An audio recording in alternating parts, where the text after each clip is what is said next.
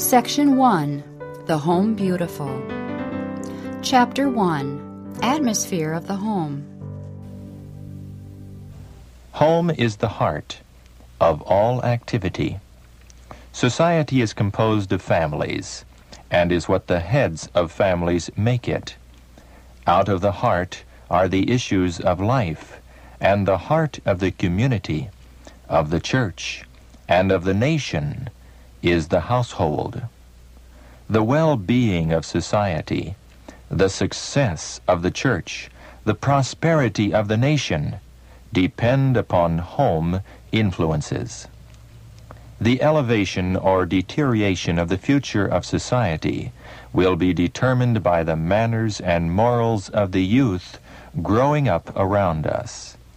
As the youth are educated, and as their characters are molded in their childhood to virtuous habits, self-control, and temperance, so will their influence be upon society.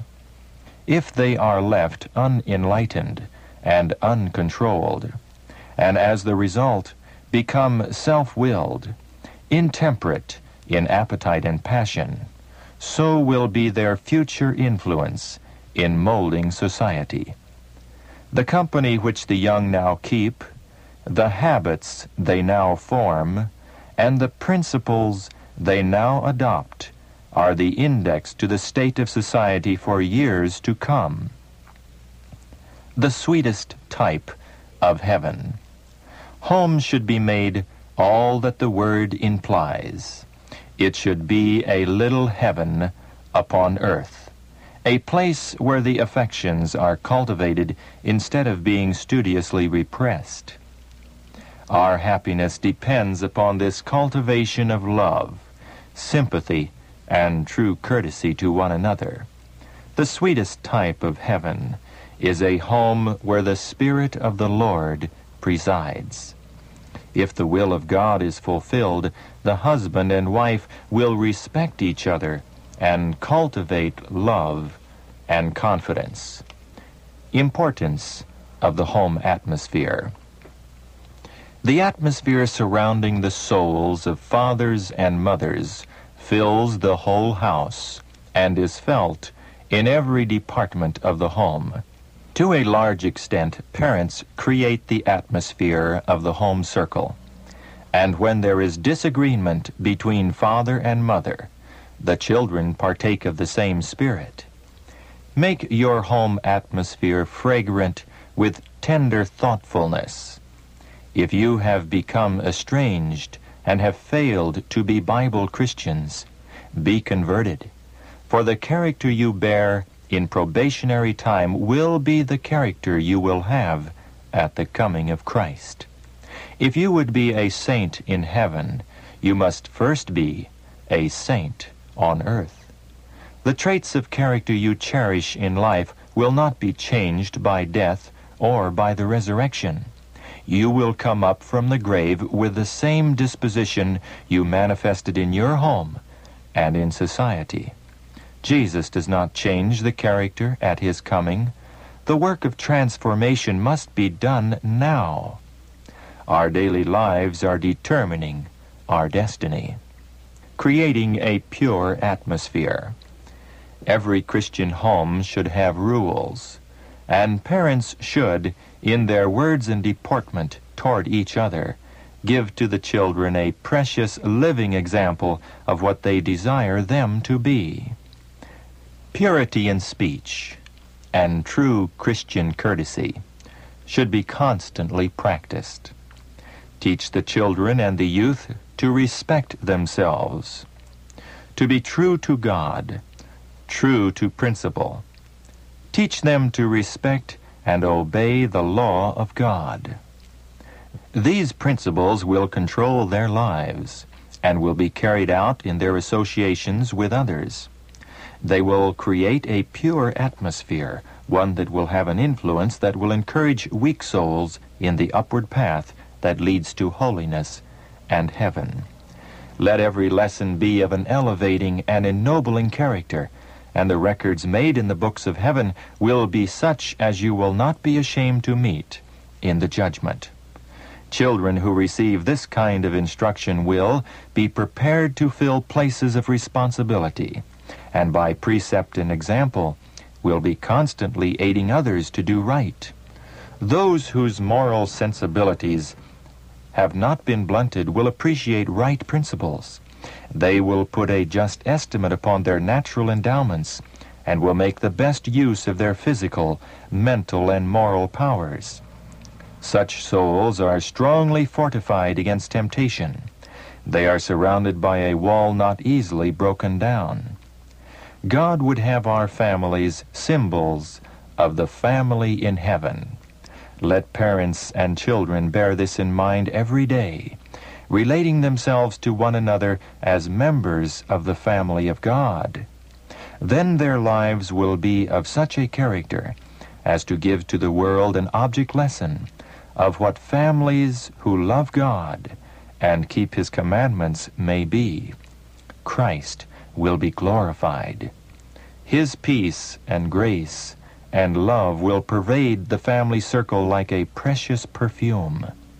Much depends on the father and mother. They are to be firm and kind in their discipline, and they are to work most earnestly to have an orderly, correct household, that the heavenly angels may be attracted to it, to impart peace and a fragrant influence. Make home bright and happy. Never forget that you are to make the home bright and happy for yourselves and your children by cherishing the Savior's attributes. If you bring Christ into the home, you will know good from evil. You will be able to help your children to be trees of righteousness, bearing the fruit of the Spirit. Troubles may invade, but these are the lot of humanity. Let patience, gratitude, and love keep sunshine in the heart, though the day may be ever so cloudy.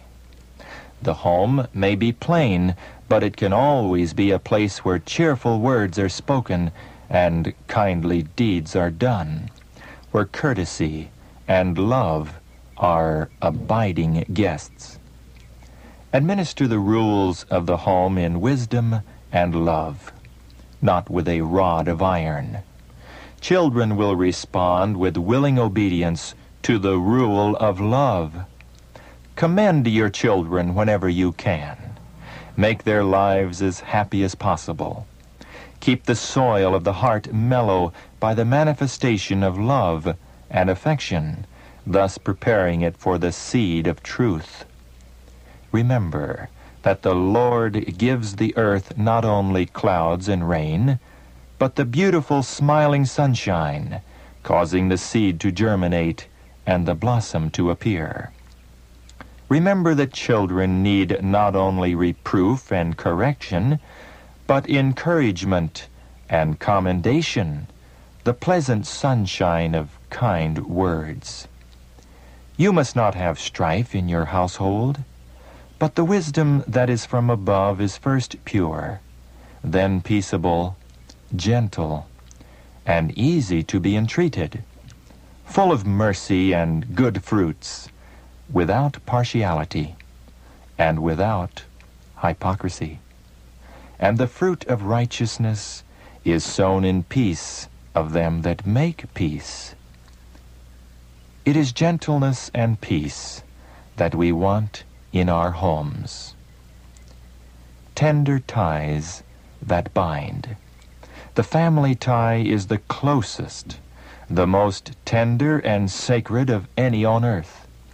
It was designed to be a blessing to mankind, and it is a blessing wherever the marriage covenant is entered into intelligently, in the fear of God, and with due consideration for its responsibilities.